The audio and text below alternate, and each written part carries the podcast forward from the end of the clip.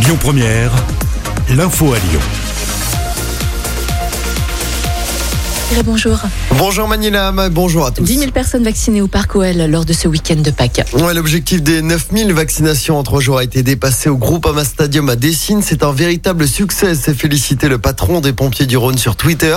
Une nouvelle campagne de vaccination au Groupama Stadium sera menée les 17 et 18 avril prochains.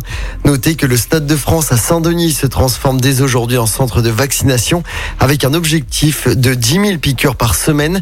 Presque 30 000 personnes sont actuellement hospitalisées en France. Le pic de la première vague en réanimation pourrait être atteint dans les prochaines semaines, selon le ministre de la Santé, Olivier Véran. Et dans ce contexte, le reconfinement débute vraiment aujourd'hui. Les déplacements entre les régions sont désormais interdits, sauf motif impérieux. Et puis l'école à la maison débute aujourd'hui. C'est parti pour quatre jours de cours de la maternelle au lycée. 12 millions d'élèves sont concernés. Les TCL adaptent leur offre à partir d'aujourd'hui.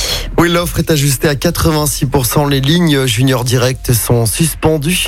L'allègement de la fréquence en soirée est maintenu. En parallèle, le Citral va renforcer la desserte et la capacité des lignes qui desservent les parcs et les zones de loisirs, notamment les week-ends. Le mystère à mes yeux dans l'Est lyonnais après l'incendie d'une camionnette. C'était dans la nuit de dimanche à lundi.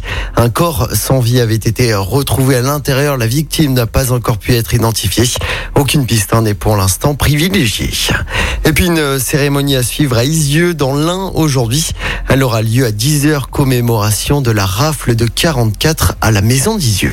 Football, début des quarts de finale aller de la Ligue des Champions ce soir. Avec au programme de belles affiches un Real Madrid, Liverpool et Manchester City, Borussia Dortmund. Coup d'envoi des deux matchs à 21h. Et pour rappel, le PSG se déplace demain soir. Ce sera sur la pelouse du Bayern Munich en Allemagne.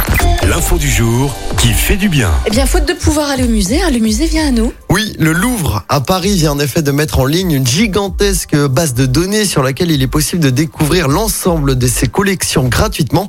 Un immense patrimoine culturel désormais à portée de clic. En temps normal, hein, la galerie de renommée mondiale attire 10 millions de visiteurs par an, mais ce musée est évidemment fermé. Crise sanitaire oblige. Son site web tout juste créé permet désormais aux utilisateurs de parcourir les huit départements de ce musée, mais également de découvrir des œuvres d'art qui seraient généralement invisibles, enfermées dans un entrepôt.